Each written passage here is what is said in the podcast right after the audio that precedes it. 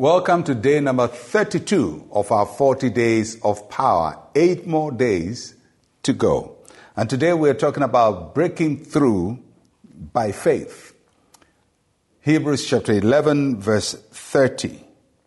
By faith, the walls of Jericho fell down after they were encircled for seven days. The walls of Jericho were very formidable for their day. They stood between Israel and the inheritance God had promised to them. Jericho was the first city that had to be taken on the promised land. The land was called the promised land because it had been promised to Abraham by God hundreds of years earlier. At the time God promised the land to Abraham, there, there was no Jericho on the land and there was no nation called Israel. But in the process of time, the descendants of Abraham went to live in, in Egypt and became slaves for over 400 years. And, and then in that same time, a new city arose called Jericho, and they went to take the promised land of Abraham and built on it. Now the descendants of Abraham have come back and they want to claim their inheritance. But as they decide to claim their inheritance, there are people occupying the land and they have built a formidable wall to make sure Israel cannot take their promised land.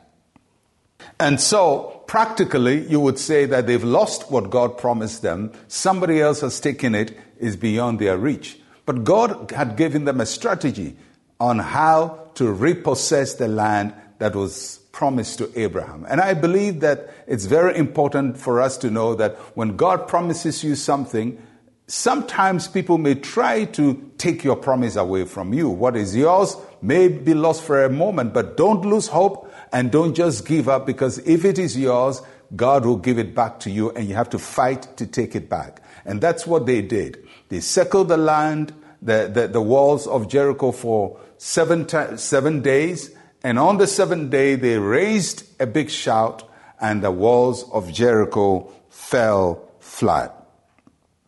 So, God proves to the children of Israel that his promises are yes and his promises are amen. That what he says in time cannot be diminished by time, and time cannot destroy the inheritance of God. And also, that sometimes when God gives us an inheritance or He gives us a, a, a, promise, there will be setbacks. And we don't just fold our arms and say, oh, we thought it was going to be ours, it's gone, and leave it to go. If God says it's yours, you have to fight for it. You have to contend for it. You have to fight the good fight of faith. You have to stay in faith. You have to continue in faith. You have to stay strong and ensure that the victory that God has given to you becomes fulfilled in your life. So Today, I just want to encourage you don't give up because there were setbacks. Don't give up because there are storms and your boat seems to be capsizing. You're going to walk on this water. You're going to go around this wall and you're going to have the inheritance that God has promised you.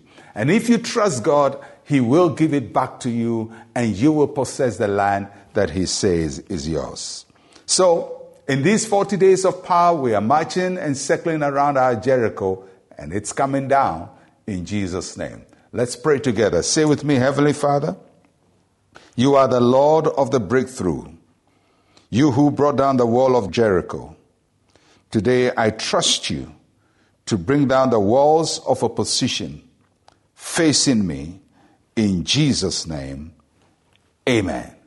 Well, go get your Jericho and your promised land. I'm Pastor Mensa Otabil. Shalom, peace, and life to you.